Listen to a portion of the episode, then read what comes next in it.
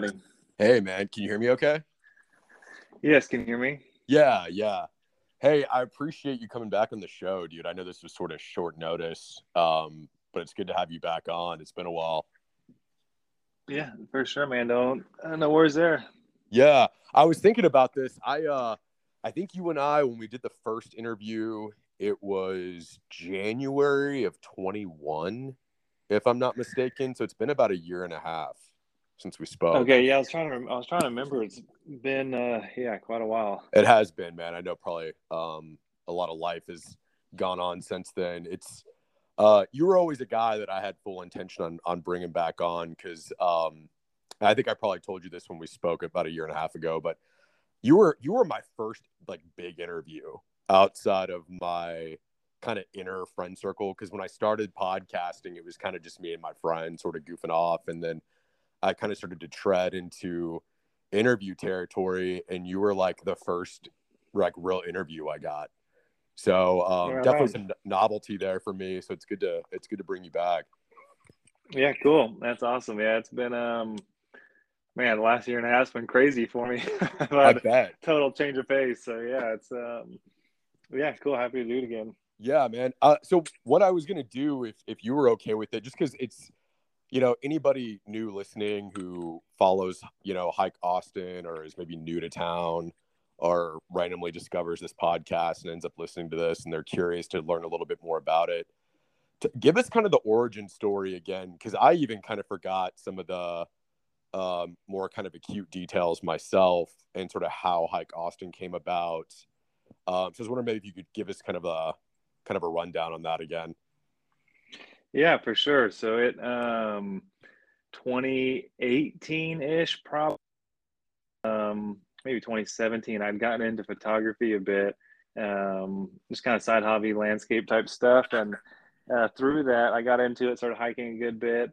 Um, and I saw the account Zilker Bark, where they go around taking pictures of dogs and charge a lot of money, but they do great work, you know, so it's a great business. And I was like, man, that's interesting. Like, just thinking at the time as like a side hustle, I was like, maybe I should take people hiking and their dogs and take photos of them doing like adventurous stuff around town. So that's kind of where it started. And through that idea, um, I looked into names um, to use for the website or Instagram or whatever for that idea. And Hike Austin came to mind. And it was one of those things where you're brainstorming and Googling names and it's taken, and you're like, oh, okay. And you keep thinking. And I got the Hike Austin, it seemed to kind of click. And the domain and all the socials were open, which I just thought was wild. So I gobbled them all up and um, the taking people on hikes and and taking photos of them. I do it here and there, but I've, I never actually pursued that really.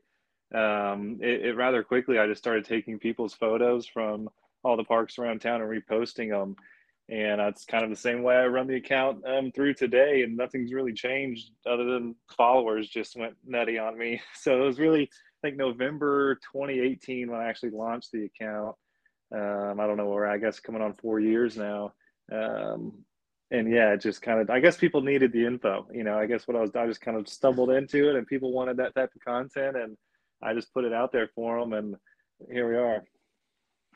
Yeah, it's interesting, man. I one one of the things I noticed in the last like year and a half or so since we spoke, and I my numbers could be a little off here. You may be able to speak to this more accurately than I can, but I think when you and I spoke the first time, you were somewhere around maybe seventy five thousand, and you're Okay. you're well over a hundred now, right? Like, what are you at currently? Um, probably 107, 108, something like yeah. that. Yeah. So, I mean, yeah, a lot of growth in the last year and a half. I mean, it's it, which is awesome, by the way. Congrats on that. Um, Thank you. I'm sure, like, it, does it does it feel surreal sometimes? Like, I I'm sure when you started that page, you never thought it would turn into the monolith that it is today. But did it ever?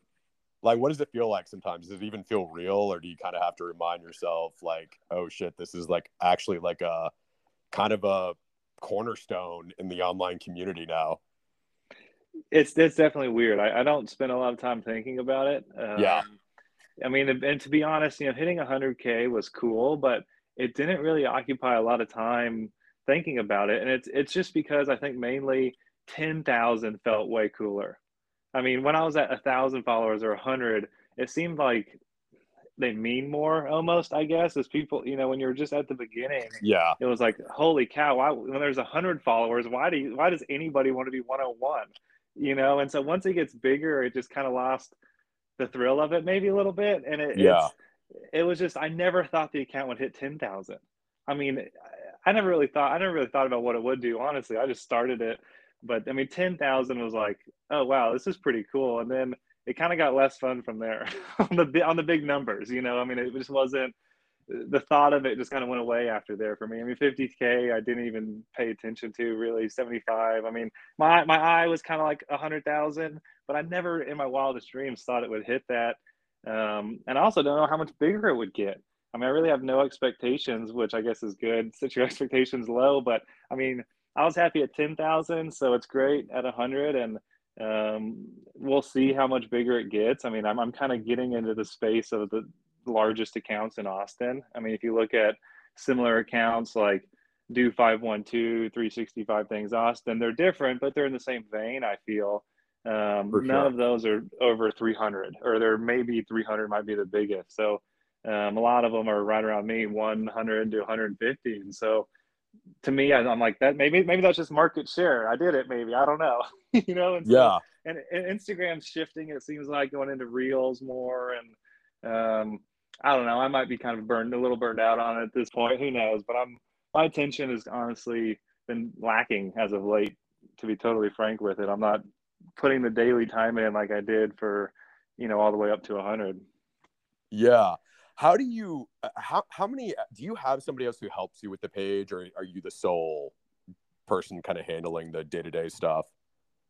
It's a it's a hundred percent me. And so I mean, a, Yeah. a year or two ago, um, I brought on a, a brother sister, you know, as like partners basically, um, with you know hopes of really kind of pushing things forward. And I love them to death, but they haven't done this type of stuff either. Great people, great partners. Um, I don't think I made a mistake. It's it still relies on me for a lot of the direction, which I guess it is. I just at the time wasn't really thinking about it. I was like, oh, maybe I can just bring people in and the merch will sell itself, and this will ha-. and it's like no, it still takes a lot of work on my account, you know. And so I brought them in, but they're kind of like sitting on go, waiting for me to be like, hey, help with this, let's do that, and they'll and they'll really push it. You know, I just haven't really pushed the account forward as far as like monetizing. I mean, it's just the fun the way it is, I guess. I don't know. I've just kind of been focused on other things in life. Um, sure. So I brought them on. They do help me with with things here and there. Um, I'll write the occasional post, but it's still, you know, ninety nine percent me running it and posting it, and coming up with content and um, all that good stuff. Yeah. Do you if you had to guess like how many hours a week do you would you think you spend kind of just toying with the account or tink- tinkering with it, you know, posting stuff? Um, zero to 10,000 followers. I was probably putting 20 to 30 hours a week into it. Um, and a lot, maybe, yeah, and that's a lot. A lot of the beginning was like following, unfollowing, liking every photo in town. I mean, just a lot of like the grind, the hustle of it. But that, as the followers grew, it needed less of that to grow on its own. So zero to 10,000, 25, 30 hours, something like that. 10 to 50, probably 10 hours, five to 10, dropped off quite a bit. You know, still trying to post a lot, but kind of had a routine at that point.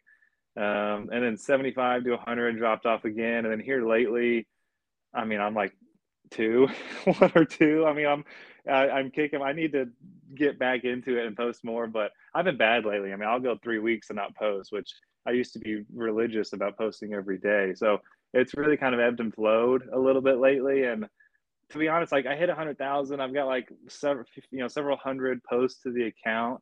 And to me, a lot of that information is kind of evergreen because you can always scroll through the page and everything I've done is on there. So you can still get a lot of the information. It's just not, you know, Instagram posts die really after 24 hours. And so I guess it's just a poor excuse, but the page is still grown without the input because there's enough meat there, I guess is what I'm getting to.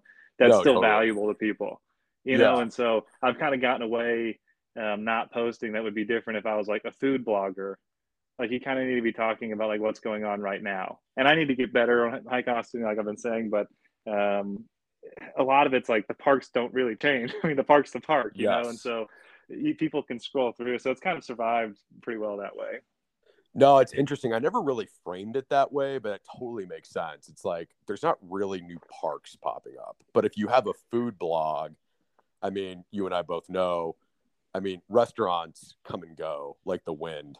So you kind of have to be on the up and up with that. And it becomes like a really integral part of your life. But with the parks, like you said, there's not like new parks popping up all the time. You know, it's like we Mhm. really have like your mainstays and yeah so no it totally makes sense and and I'm just kind of you know growing it again. I'm I'm just like dumbfounded. It's at a hundred thousand, and I don't really expect it to grow. And so for me, my focus, I guess, is somewhat shifted. Where I've been trying to get into conservation a bit more, talk about some of the issues that we're facing um, that have been of interest to me, but real specific on some projects kind of around town, and um, trying to connect more with like LCRA and Travis County and Parks Department to help amplify maybe programs and things that they have going on. Um, but it's just time. Again, I still don't make money off the page. It's not a for-profit idea, and it never will be. I mean, I, I plan to make money with it, but the goal is always the information, not the money from it. Yeah. Um, and which so it'd be different. by the way Well, thank you. And I, and it'd be Yeah. different if, if I was like, I'm trying to do this full time or like, hey, I need the money from this or something. You know, it would be a different relationship. And I guess bringing the partners on and a lot of me is like, oh, I need to monetize this or, you know, because I have this huge opportunity. But the more it's like, I've done it a couple of times with paid posts. I did one recently and I just don't like doing it. Like, I just want to talk about parks. I'm kind of like getting to this point where I'm like, maybe I should just make it a nonprofit and just let it be what it is. I mean, it still doesn't feel like I own it. It feels like people just needed it and I was the facilitator of it, but it doesn't feel like it's mine, if that makes sense. It's almost like its own thing, its own community Yeah. at this point. And I kind of just want to like let it be that and maybe not try to monetize it as much as I was initially thinking I could. Um, it just doesn't, it just feels weird to me when I'm talking about an Airbnb giveaway and I don't know. I'm just losing interest in all in that side of things with it. So yeah we'll we'll see where it goes. well there's i mean you know it's there's a lot of variables with that too i think it, it it's all you know situational right it's like maybe you don't really want or need the money maybe it's like sometimes with things and i think we learn this in business sometimes it's like it's not always about the money if it doesn't fundamentally make sense. You know like you kind of said something that was interesting. You said it kind of feels like its own community right? And you were sort of just the conduit. And you know and i don't know how you would even monetize something like that outside of maybe just merch merchandise. And i think you know Yeah. maybe hike austin t-shirts would be kind of cool at some point. But you know you uh, obviously know more about this than i do but uh, how do you even monetize a page like that if you wanted to like like would Yeah. it be like charging people to post their photos like how do you monetize something like that out of curiosity Yeah, I'll just um, I'll I'll tell you I don't know that much about this world, but I'll tell you what I've learned. Um, I, I do plan on doing merchandise. I mean, for like a year, I've had like several thousand dollars worth of merch sitting in my garage that I ordered and spent the money on, and it's sold. So again, I'm yeah I'm trying to get this finally rolling. I need to have merch and all that kind of stuff, but um, well, you know, I'll, I'll get there when the time's right. But um, beyond that, I mean, I think that's probably my best opportunity. I actually hired a, a map designer, a geologist, so I've got 3D versions of the Barton Creek Greenbelt with all the trails and everything that we're going to release at some point. Um, that I'm also just kind of sitting on right now.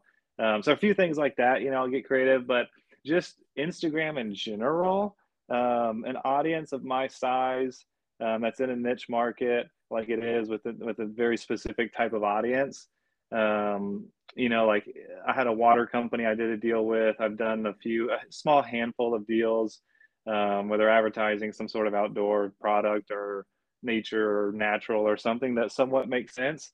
Um, for a single post, I'm probably in the three to five thousand dollar range per post. hmm And so, you know, if you look at food bloggers and stuff, the pricing changes a lot, but I mean, that's kind of market value if I wanted to charge for that. So you do one a week, I mean, you're, you're making quite a lot of money. yeah And Yeah. I, and I get offers constantly. And there's a lot of low balls and there's a lot of give me this discount code and you'll get this off what you sell, tons of that. Um, I, I could work with an agent right now if I wanted to to bring me legitimate deals like that. Um, to get you know fifteen hundred all day long would be you know business at, at that. But again, it just it's not. I don't want it to be a business for me. And like every time I've done those, I just don't feel right about them. And it's not a knock on influencers. That's its whole thing. It's just I feel Hike Austin's just different. It it serves a different purpose, and I'm and I'm good with that. Yeah, for sure. Um, talk. So one of the things I was going to ask you about was because uh, you're a photographer, right? As well. Yes, I don't do it, you know, professional. I mean, it's like more like hobby. Some, it's, it's, it's one of those things where like it's like a uh, what's it called when you're self-conscious about your work imposter syndrome i have that with photography like yes i do it i can do it professionally but i feel i still feel weird calling myself a photographer because i just i wait i'm a youtube just winged it taking photos but yes i mean I, I, I do it it's a big part of my life yeah no i, I and i can completely relate to that man. I deal with a lot of that myself. I um so when you have you ever like uh, you know obviously you t- you're capable of taking your own photos. Did you ever is is hike cost hike austin kind of a mixture of some of the stuff that you have personally taken like maybe more in the beginning days?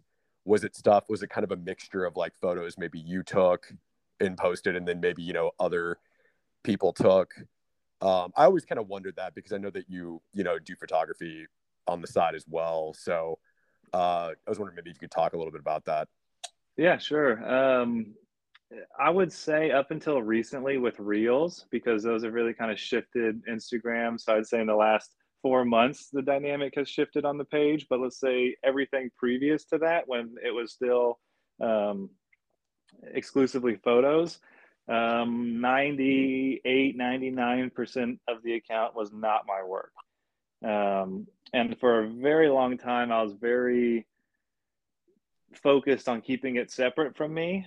Um, it's its own thing. I didn't really relate myself to it. I have a little more here recently with like the collaborator posts and things like that. But um, no, I, I at the very beginning, I didn't as good as anybody's. Like, I mean, I'd look on the, I, my, my, whole thing is if I want to do a post about Barton Creek, I'd go to the location, I'd go to the hashtag, and I just find the single best photo that I could within the last six months, probably three months, depending on the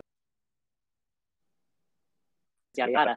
Um, and so that was always my focus. If one of my photos I genuinely believed was the best photo in that circumstance, I would use it. But I very rarely thought that one of my own was the best. Um, but that's really just how I ran the page was going to the locations and finding the best content that I can. That, doesn't have to be the best photo. I mean, some of the most liked photos on the page are iPhone shots. So it's just finding the right photo for the right caption, for the right um, that really worked, and that was where all most of my time went into the page. Um, so for, there's a long answer for you, but no, very rarely would I post my own work. And then um, here recently, it shifted to reels, and my you know day job has shifted in the last year. I'm doing a whole different thing now, and that's I've been traveling. It's been there's been a lot of things going on, so I've been even worse with Hike Austin. So I've been lazy, basically doing collaborator yeah. collaborator posts on Hike Austin with my personal account, posting reels because they're fun. I make them, but I kind of want like I'm I'm moving into doing collaborator posts with people that I know and like their work. Um, so just kind of like it is easy. I can oh I haven't posted in a week. I can throw up a reel and it takes care of my personal account and Hike Austin, and I can yeah. check it off the to do list. you know what I mean, and move on from it. But um, I need to get somebody in at this point to help manage the page, so it's more regular and all that good stuff. So there's a long answer for you. Recently, you know, here recently a lot more, um, but before that, not really at all. Yeah. I was checking out uh, while we're talking about Instagram growth. I was checking out your personal page the other day. That has really kind of grown a lot too, man. Since you and I spoke about a year and a half ago, uh, what do you kind of uh, attribute that to? Because I, I, I did see one of the reels you posted the other day, which was uh, badass. I really liked. I think it was the one where you're kind of walking down the boat dock. Mm-hmm that one was really cool. Is that is that really kind of helped with the growth? Is like the reels on your personal page? But yeah, definitely. Well, um, I hit ten thousand a few months back, and that was pretty much without reels. Um, and then from there, it's at like eleven or something now. A lot of that's been from reels and doing the collaborator post on Hike Austin and just being a little more vocal of my connection to Hike Austin is probably the bulk of that. because I I, went from shying away from it to like, yeah, it's here if you ask, or here I'll do collaborator posts. Like, you know, I'm not trying to put it in anybody's face, but if you want to know that information, you can basically find it now. Um, as Yeah. previously you really couldn't unless you knew me personally. Um, so that's probably the bulk of it. Uh, the reels, I mean, just content in general is totally shifting to that format. So it, Mhm. I could give you a lot of examples right now of growth of other pages solely due to reels. So I would say yes from there, and I'm, I'm it's starting to grow at a little faster rate now. Um, I've been doing a lot of reels, so that's definitely you know any content creators out there. Um, that's just where it's shifting, and that's a whole nother conversation to be had. But there's a, there's a lot going on there, um, so something to keep in mind for sure.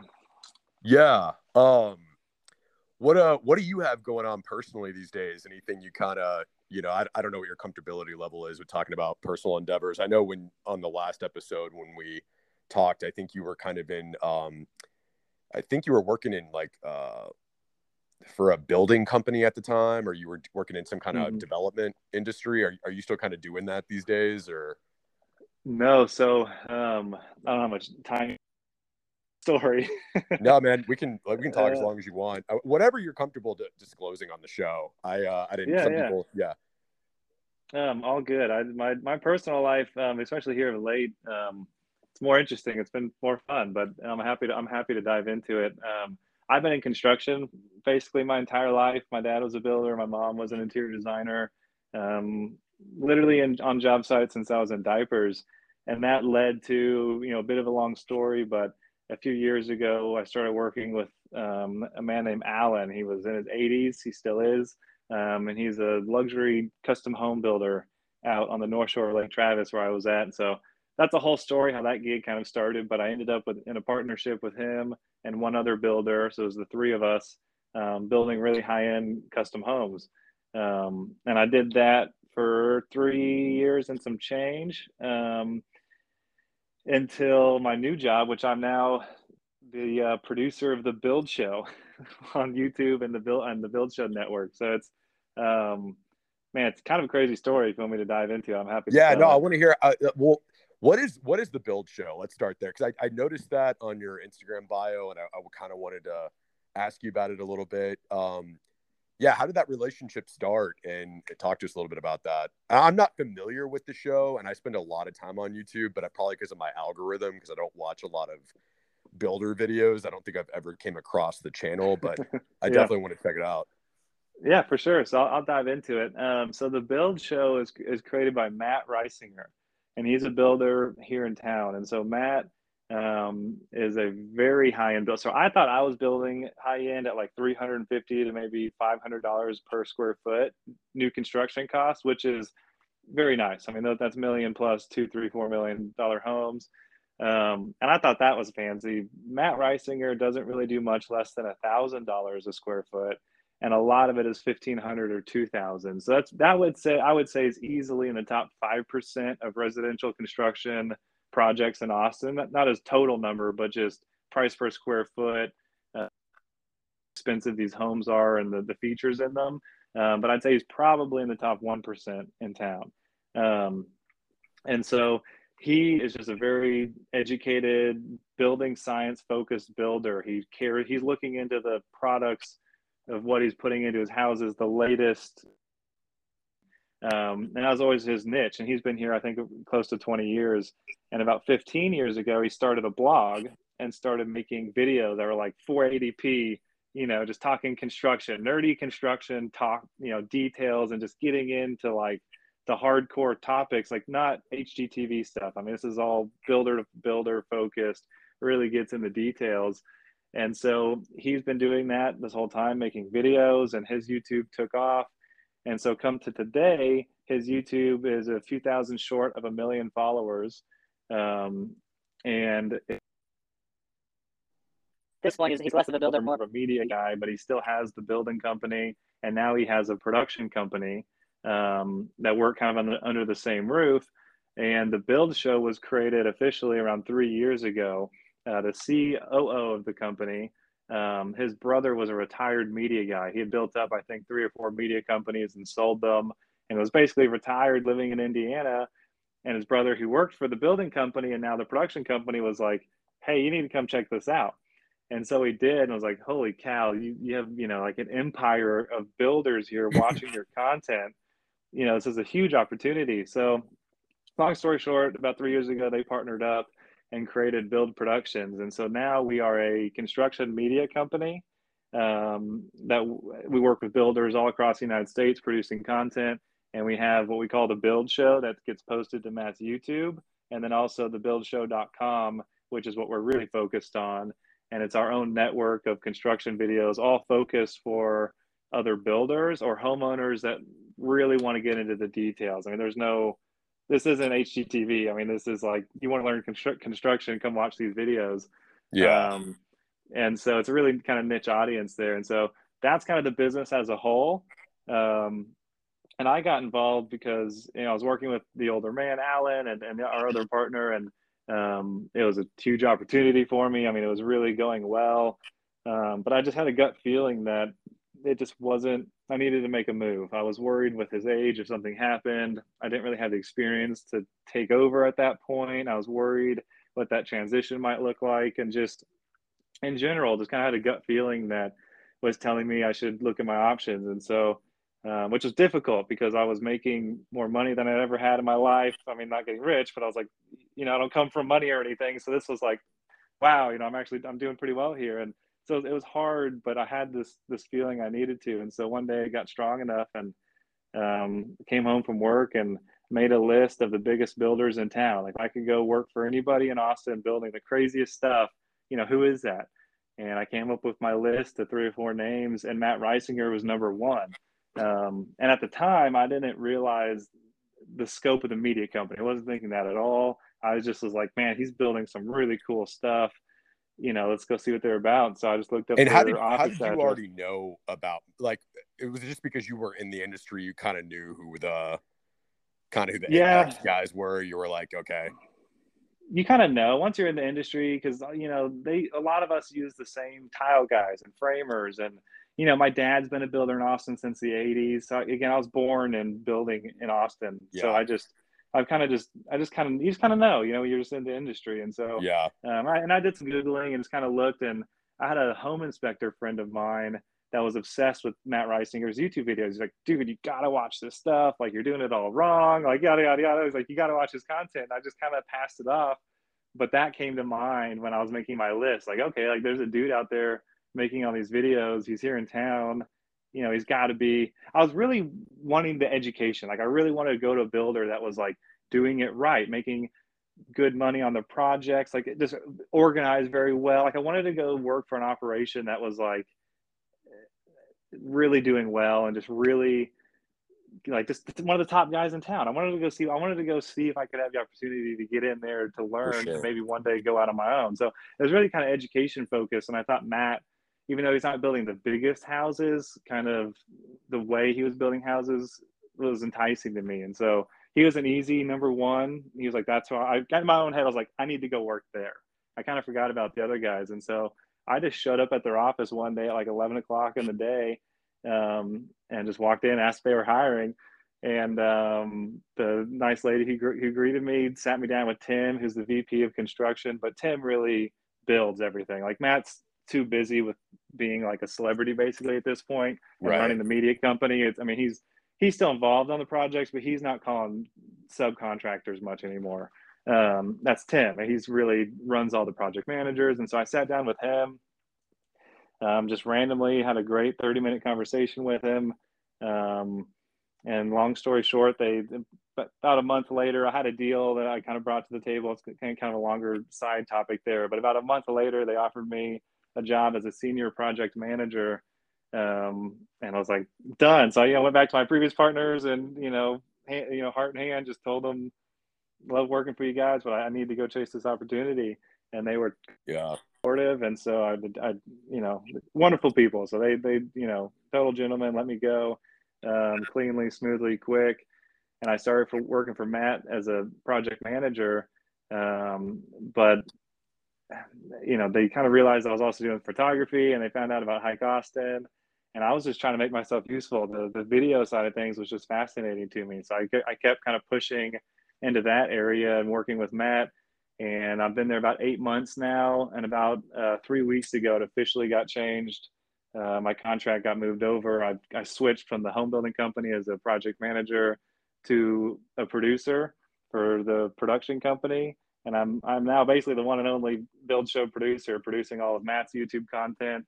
And then we're doing these original series that I'm really kind of taking over and managing. So I'm still in construction, but I haven't, you know, carried a tool belt or managed any contractors in, you know, eight or nine months.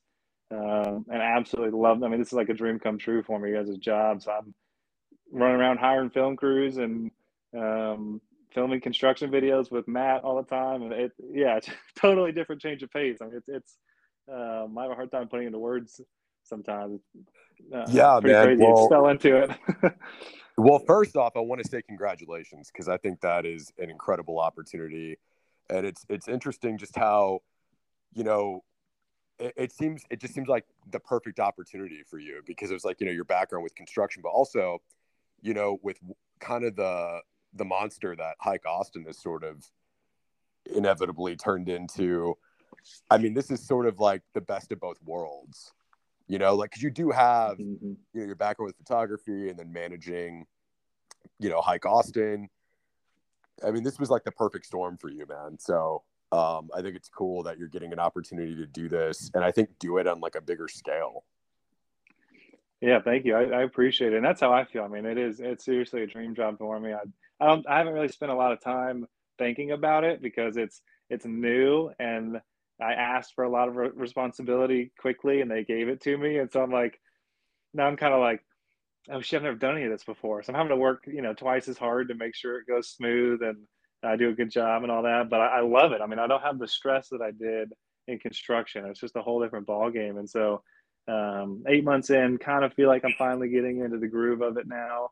Um, kind of getting used to things and it's starting to really click for me. It feels like so. It's it's wild. You know, I, I, you know, in construction, I was doing well, but never really enjoyed it. It, it, um, I've never really had a job like this before. I mean, it's been a long time to kind of fall into something where it just clicks, you know. And I hear about people saying that, but it's weird. It just never really felt like I don't know. It's hard to describe. When you find like an opportunity or a situation that just really fits you and you enjoy it, you know. And I'm going to work, and it doesn't feel like work you know, it's it's uh it's rare. I don't know if it'll last forever, but I'm enjoying the right now a heck of a lot, which is another reason I'm like hike Austin. Like, it's like it's on the back. I mean, it's in the back of my head right now, which isn't good. I need to I need to keep that going, but I'm just so into what I'm doing for work right now and enjoying it that it, it's really consumed me.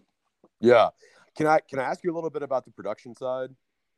Yeah. Any anything you want to know? Um, because you know the term production, I think in media, it's kind of a it's kind of a big tent. You know, there's a producer can mean like, hey, somebody's like at least on the the cinema level, it's like, hey, this is just yeah. a guy who's putting up his own money. He's not there on set. He's mm-hmm. not kind of a you know pseudo director. Um, but when you say you're kind of producing the YouTube videos, are you kind of sitting there with like, you know, Final Cut or some kind of film editing, you know, software, and you're editing the videos? Like, well, how hands on are you in the production of things? Um, so as of today, it's kind of you know there's a lot of side stories and long stories to get to what my current situation is as of right now. But I'm just going to skip to the right now. Sure. Um, so Matt Risinger on his YouTube, we post a new video every Tuesday and every Friday. And internally in our team, we have the the GM Don, who basically is boss, other than Matt. Um, we have an office gentleman we have all the accounting people, but they're shared between the companies. And then we have two editors, um, one in house and then one remote. And then we have um, a whole team, or two guys right now, um, developing into a team of business development sales. Um, so, with that being said, every Tuesday and every Friday, we need to get content out on Matt's YouTube, whether that's editorial content we produce at no fee or advertorial, where we have a paid sponsor having us make a video about their product. And we always try to keep it what still feels like an editorial and a genuine content. We just happen to be getting paid for it and talking about something slanted at their product. But it's always meant to be educational, to learn something, never supposed to feel like a commercial or anything like that. So I internally we ha- we have freelance or not internally, but locally we have freelancers we work with, but I can also shoot. So I've kind of turned into with Matt being his main shooter. Now we're probably about to hire another shooter, so I don't do that as much because I have other things I'm working on. But um, I'm doing a lot of like actually holding the camera with Matt, um, producing his content.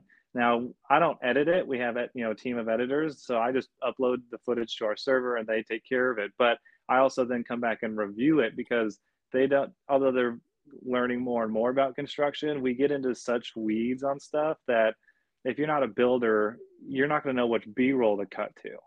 You know, and they're really good. I'm like always blown away on how well they pick up on it. But we start talking LVLs and and they look very similar you've got to know what kind of what you're doing to start talking to, to cut to the right footage. So I do a lot of the review work on that aspect or, um, or if we are on a shoot like tomorrow, we have Carrier, the HVAC company coming in. And so I coordinated the shoot at one of our job sites. It's the final walkthrough of the system. All of their marketing people will be here from Carrier. I hired a freelance shooter uh, that will take care of most of it. I may pick up a camera if I need to, and then I'll be on site with Matt, making sure that the talking points from Carrier about their product get into Matt's brain and that he shoots, you know, the video and talks about them in a way that Carrier will be happy with. But Matt really kind of is good and handles that. But I'm still there to like make sure we actually capture it, you know, and kind of where the rubber meets the road on the production of that and getting everything coordinated. Um, and then, I mean, I can dive into it. There's there's just layers to it and more. And then we have contributors, which are um, other builders and and trades people around the nation. We're up to ten now: builders, architects, we have a plumber, a drywall girl, and they all make content for us weekly. And so I do a lot of reviewing that content. I was just in Seattle launching a new contributor, a new builder we're bringing into the network. So I went up there to find a local freelancer, kind of shoot with them for the day, make sure that they make sense, set up that relationship so they can work together to create content, and then kind of go over the overarching view of this new contributor and like, okay, for the rest of the year, what's the type of content that you're thinking? and kind of have the construction knowledge to help produce that content and make sure that it'll flow and make sense yada yada. But these guys are pros. I mean it doesn't yeah. they do a lot of it but a lot of that i'm doing. And then we have an original series called building on an island it's 18 episodes built on an island 12 miles off the coast of rhode island and we're on episode 10 no we're coming on episode 12 and i took over at episode 11 so everything from 11 on is up to me to make sure that the all the sponsors that we're working with, their products are in the right videos. Um, we have hire the freelancer, coordinate them with the builder. I mean, just all the rubber meets the road, coordinating, making sure it happens, kind of stuff. Shoot when I need to. I flew up to none of the freelancers that we work with, and the schedules worked, and the builder wanted some help. So long story short, I ended up flying to to Rhode Island a couple of weeks ago to go out there and shoot it myself because it just made more sense than trying to explain it to a freelancer or somebody new. And I knew what needed to be shot. So it was just easier just to go do it myself. Um, so are you having a crew with you? yeah. No, man, no, I, I think this stuff is fascinating, by the way. I, um, did you have like when you go uh like to another state to shoot something like that are you yeah. bringing a bunch of equipment with you like you know like uh what do they call it like the microphone that's on the yeah, yeah. You're having a, um, yes. Are you having like a full like a lighting? per, Like, you have other people there with you, like a lighting guy? You're holding a camera. Is it all, or is yeah. it all just real like makeshift guerrilla style? Like, how do you approach it? Both. Um, okay. So here locally, we have a studio. So a lot of the podcasts that I'm producing, we have you know an FX9, a cinema camera. Like you can put stuff on Netflix with that camera. Then a whole slew of other Sony cameras. I mean, so that's and those cameras stay in our studio. So I operate those a lot whenever we have live webinars or we're shooting in the studio, podcast, yada yada. We have one of the fastest growing podcasts right now in construction and all that that you know that I'm working to produce with them. Um, but traveling, when I travel, it depends on the shoot. So 90% of the stuff we do on construction footage, we, we don't need to overproduce it. If the lighting's good, it's in focus, and there's clean audio, it's good. It's all about the substance of the content. So we don't. It's not like we're going to go. We're not making Star Wars. We're making construction video. So it's like it's very basic the level of production that we have to have um, for a good video. And so when I go, I can fit everything that I shoot with in one Pelican case, which is a Canon R5 and I two with two lenses. I fit a drone and then all my batteries, ND filters, audio, everything like that fits in one Pelican that I can take on a carry on. And so I have a very tight kit that I use, but I can have two two mics. I can interview two people. I'm shooting 4K. I have the ability to shoot 8K on that camera, but it's small. It's just like your typical like if you think of a professional photographer camera, it just looks like uh-huh. one of those. So it's not like the big over the shoulder cinema crap. I could right. travel with that, but like I don't want to. Like there's no need. Like you're shooting construction videos at 4K. Like we don't need anything more than that. Make sure you get good B-roll. You know, and the the frame is set right. Like the the um, can't think of the term I'm looking for, but yeah, it's pretty simple. And so we do that. But then if it's a bigger shoot and it's for a big sponsor, we may take two, me and somebody else, and have a two camera shoot because it just adds the production value. Right. Um, or Joey that used to work with us, he liked the FX9. So anytime he shot anything, he was taking the big over the shoulder cinema camera, which is great. And like, there's a saying we always joke, like, you got to do the show to get the dough. So, like, sometimes on the certain clients, you need to take the big camera, even though you don't need to take the big camera, if that makes sense. Right. No, I you, know, you know what I mean? And so, like, yeah, so you play those games a little bit. At the end of the day, it's like iPhone could probably shoot what we need to shoot. I mean, it's like we're making construction videos. It's all about what they're saying. It's not the level of production. Again, right. in focus, lighting's good, and audio is the biggest deal. As long as you check those boxes and get cool B-roll, you're good. So what does B-roll um, mean, man? I, I oh yeah, I, my bad. Don't, don't know what that so, means because I've heard that a, term before and I have no idea what it means. A-roll would be like if, if, if the camera is directly on somebody and they're talking to you, eye contact with the camera, the core of what's being said. B-roll is like if they're talking about airplanes and then it cuts to a clip of an airplane flying by. That clip is B-roll. So um, if we're talking about framing a house and there's two guys inter- being interviewed in the street, and as they're talking, it cuts to a time lapse shot of framers working on a job site. That's uh-huh. B-roll. I got. And so B-roll does a lot to like add a lot production. of value to, to production right. value to, and everything. And so everything is B-roll. Anything you watch at all, I mean, it's just it's intermixed all the time. So you get all your A-roll shots with audio, which will be all you know them talking, and then you use that audio over your B-roll and so as long as that's the whole trick of shooting is whatever they talk about, you have to remember what they said to then go into the job site or the situation and get B-roll of what they talked about. Totally and that's kind of sense. like one of the main things you have to pay attention to is like the more B-roll you can get, the better. You know, and there's some tricks to shooting it going really slow or shooting at a higher frame rate. Um, so there's some camera can do what we do, but it's not like we're having to do five takes and get the shot just right and pan like that. I mean, no, like we're just we're making construction videos. You know what I mean? It's not that it's not yeah anything crazy. Did you say you have a separate mic? I'm starting to kind of nerd out over this stuff a little bit. I'm no, no, sorry. you're good. like with the camera, like when you take, like you said, your small little Pelican case with you, you said you have a separate yeah. mic because the camera itself is not like I'm sure the camera itself can pick up audio, but it's not going to be like as probably as amplified as you want it to be, or it's not going to be maybe as crispy as you want it to be. So do you you use like a second second microphone, right? Or are you yeah, mic- are you putting a microphone on the actual like if someone's talking, let's say you're like filming something yeah. and you're kind of doing it with the smaller camera, do you ever have kind of like those small mics that clip to their shirt or are you kind of just doing like an overhead mic on a on an extender? Like I don't know what that's called. Yeah. Like what is so we never do that. We never do the like an actual sound guy sitting there with a, a boom mic or whatever they're called. Yes, that's what it's called, a that, boom mic. It was like that sounds right. I don't know if it is, but yeah. Um, so never work with those guys. Um, 99 out of 100 times we shoot with what we called Rode mics, and they're just a brand, and they're they're Bluetooth wireless um, lapel mics that you can clip in onto their shirt. And so that's almost everything that I shoot. And they fold up, tie into a tiny little case. I have a receiver that I put on the camera, and turn on, and that connects to two microphones. So that's like the mic two people. And then um, those just have a little thing they throw in their pocket. And then I have a mic that on a wire that run up through their shirt, clip and clip onto their shirt.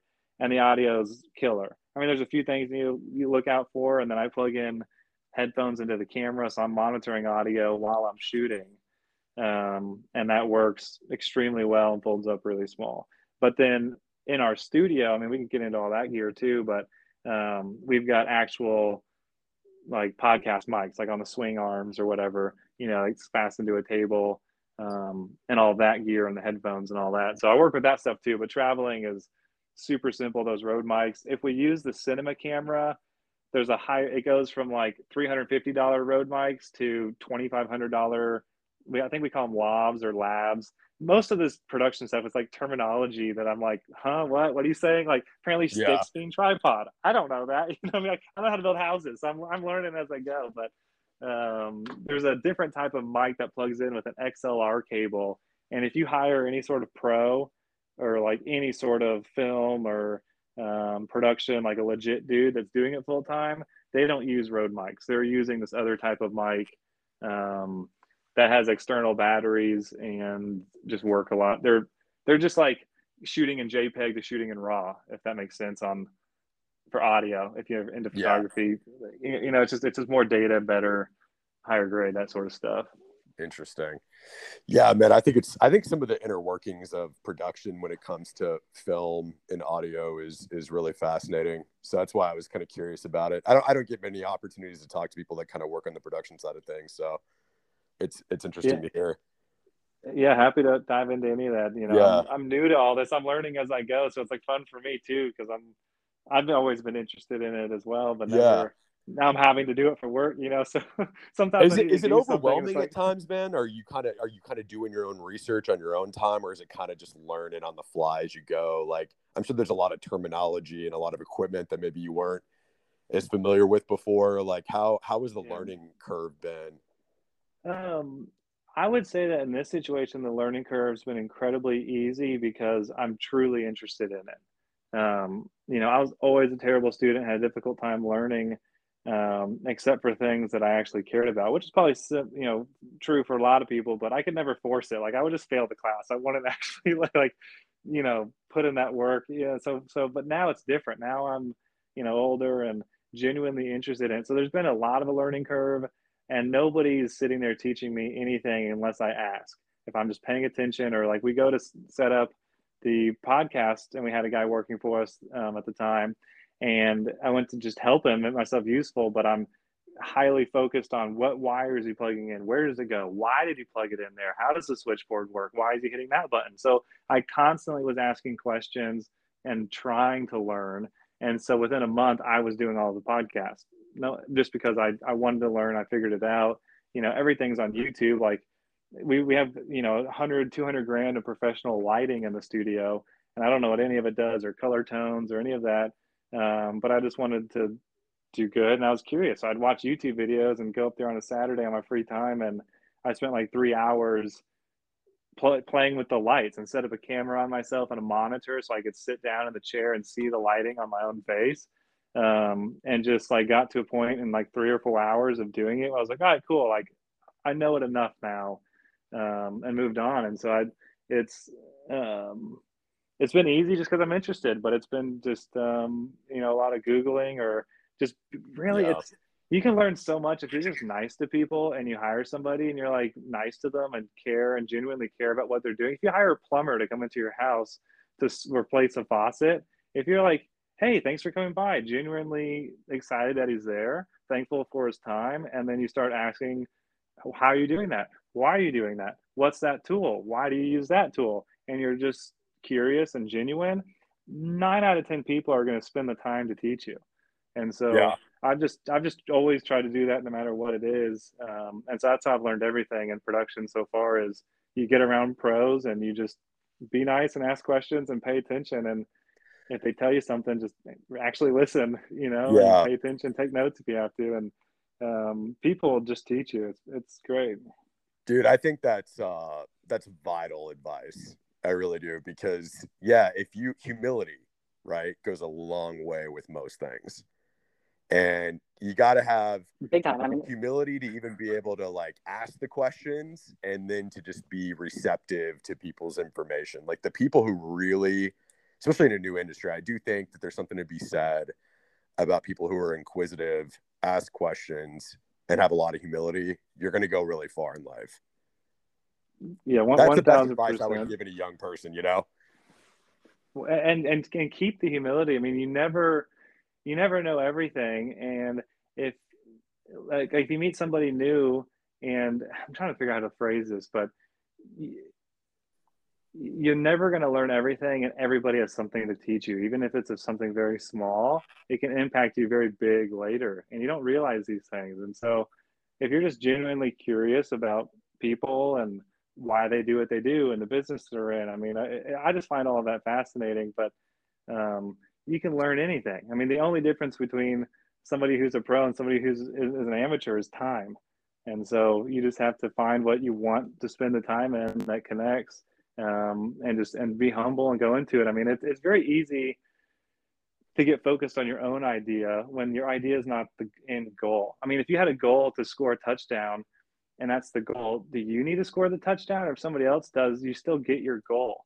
And I think people get too hung up on them needing to score the touchdown or them getting the recognition. Like that's not yeah. the goal. The goal is the task that you said at the very beginning. It's like I have something I'm working on now and we need to make a bunch of revisions and there's a ton of the revisions that I already know we need to make and change. But I'm sending this package out to people in the company right now to make suggestions. And a lot of them obviously called out the things that I already know I need changing. But it'd be very easy for somebody or people in that situation to get their feelings hurt or, or, be, or get defensive, like, well, I know all of these need to change. Like, there's no reason to say that. You should be thankful that they caught those things and made those revisions, just like yeah, you already know them. You don't need to tell them you already know them. Just move on. Just fix. You know what I mean? Like that. It's so I don't have I don't know if that summed up what I'm trying to say there, but it, no, no, um, it totally makes sense. That's just been a big, big philosophy for me and how I got into home building. I don't know how to build a house. I just asked the mason what he was doing and why, and paid attention. And now I'm in production doing the same thing. It's yeah. Um, it's really I think it's just how how things work, man. Like I I think some people think a big hindrance for them is especially when they're younger um, they don't ask they don't ask questions and they don't ask the right questions. Maybe they're like too maybe they're embarrassed because they don't want to be perceived as stupid or inadequate. Um, but when you get older and you get more comfortable in your own skin dude i ask questions all the time. I love to ask questions. Partly one of the reasons why i have a podcast because i'm genuinely interested in people I'm interested in what they do. And I feel like I've just always been a very inherently inquisitive person. Like I, I wish there's not enough hours in the day, man. You know, like mm-hmm. I wish mm-hmm. I would just, I, I, there's so much I'm interested in, want to learn about. So, um, Most definitely. I, yeah, exactly. I, I'm just saying, I mean, I would way rather somebody think that I'm dumber than I, than I actually am than somebody think I'm smarter than I actually am. And I think a lot of people get that in reverse. They're always trying to act or portray that they're smarter or understand things they don't. The opposite is such a better place to be. I would rather sure. somebody underestimate me or think I don't know something when I do. And that that right there is you got to let that go. Just if there's something you're curious about you go ask questions, even if you know a little bit, it doesn't matter. You know, you act like you know nothing and you'll, you'll be surprised you know what that will get you and you can impress people that way. And people just assume that you're really smart that they expect you to do things very well but you can kind of play dumb a little bit and it really helps to, to your advantage I, I believe. Yeah. Well also too it's kind of human nature in a way because i think most people enjoy like if you give people the stage to talk like you said earlier nine out of ten people are gonna are, they'll take the floor and they'll talk so yeah. if you approach it the right way, and because people who are real passionate about certain things, they love to talk about it. So if you're something, it's like a real niche thing that you're maybe interested in learning. Um, like when I got back into archery a few years ago, I mean that's a that's a complex thing hobby for people to have. There's a lot of moving parts.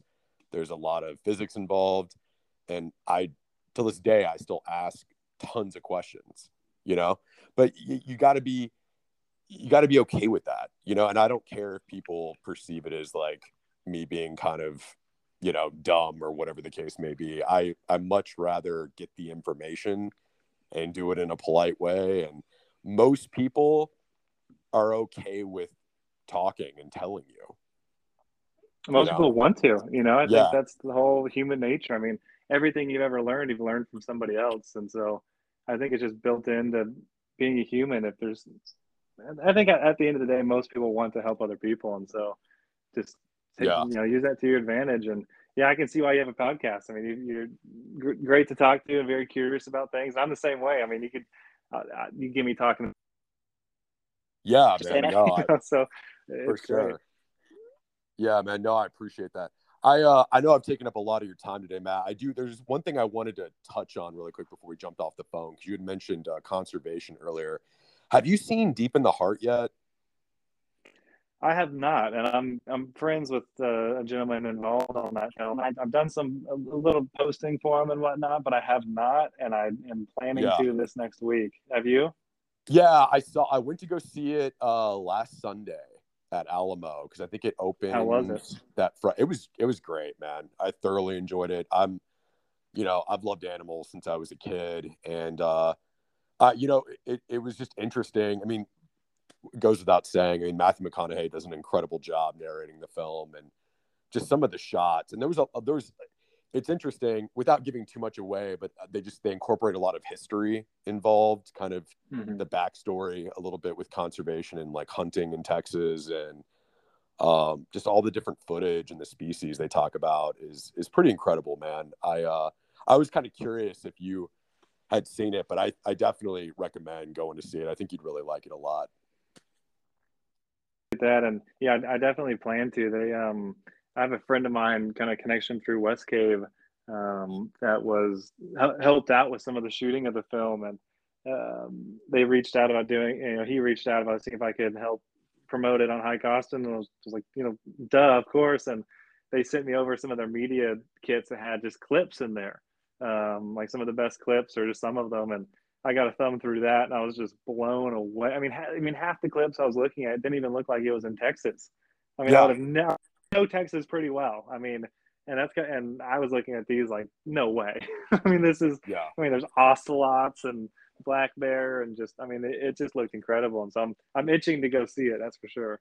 Yeah, dude, I think you'll be really entertained. And and like you were saying, you know, there's there's so many species here in the state that I don't I think sometimes get overlooked or people or maybe they're in like a really concentrated area mm-hmm. and people just don't even know that they um exist here. So I thought that was the part that was really interesting. Like I I had no idea that there was some black bear in Big Bend. You know, no mm-hmm. one no one ever thinks of bear residing in Texas, even if it's a really concentrated um group of them that you don't like just it's a total afterthought. Like i don't think people even really think about it sometimes but i think that's the, the cool thing that the film really brought light to. Yeah that's incredible. That's that's great. I'm i'm, I'm glad it's getting the feedback that it has um, and that people are appreciating you know that that sort of film and information that's uh, a great step in the right direction and yeah ben masters i think he's the main guy behind it and yeah he directed uh, it just an incredible. He's made some pretty incredible work before, and so yeah. I love when somebody like that gets, you know, the funding behind them, and somebody like Matthew McConaughey involved. I mean, it's it's incredible to see, um, you know, that work moving in the right direction. I, I, hope to see more of it. Yeah, no, I completely agree, man. Um, well, Matt, I appreciate it, dude. This was an incredible conversation as always. The first one was as well, and uh, you know, I wish you all the best in your endeavors, man. And I, uh, again, I appreciate you taking some time out today to chat. Yeah, happy to do it, man. Hope all is uh, well for you guys, and uh, we'll have to do this again sometime soon. Yeah, thanks again, dude, and I'll uh, we'll be in touch. Cool. Right on. Have all a good right. one. All right. Take care. Trapped in Austin podcast.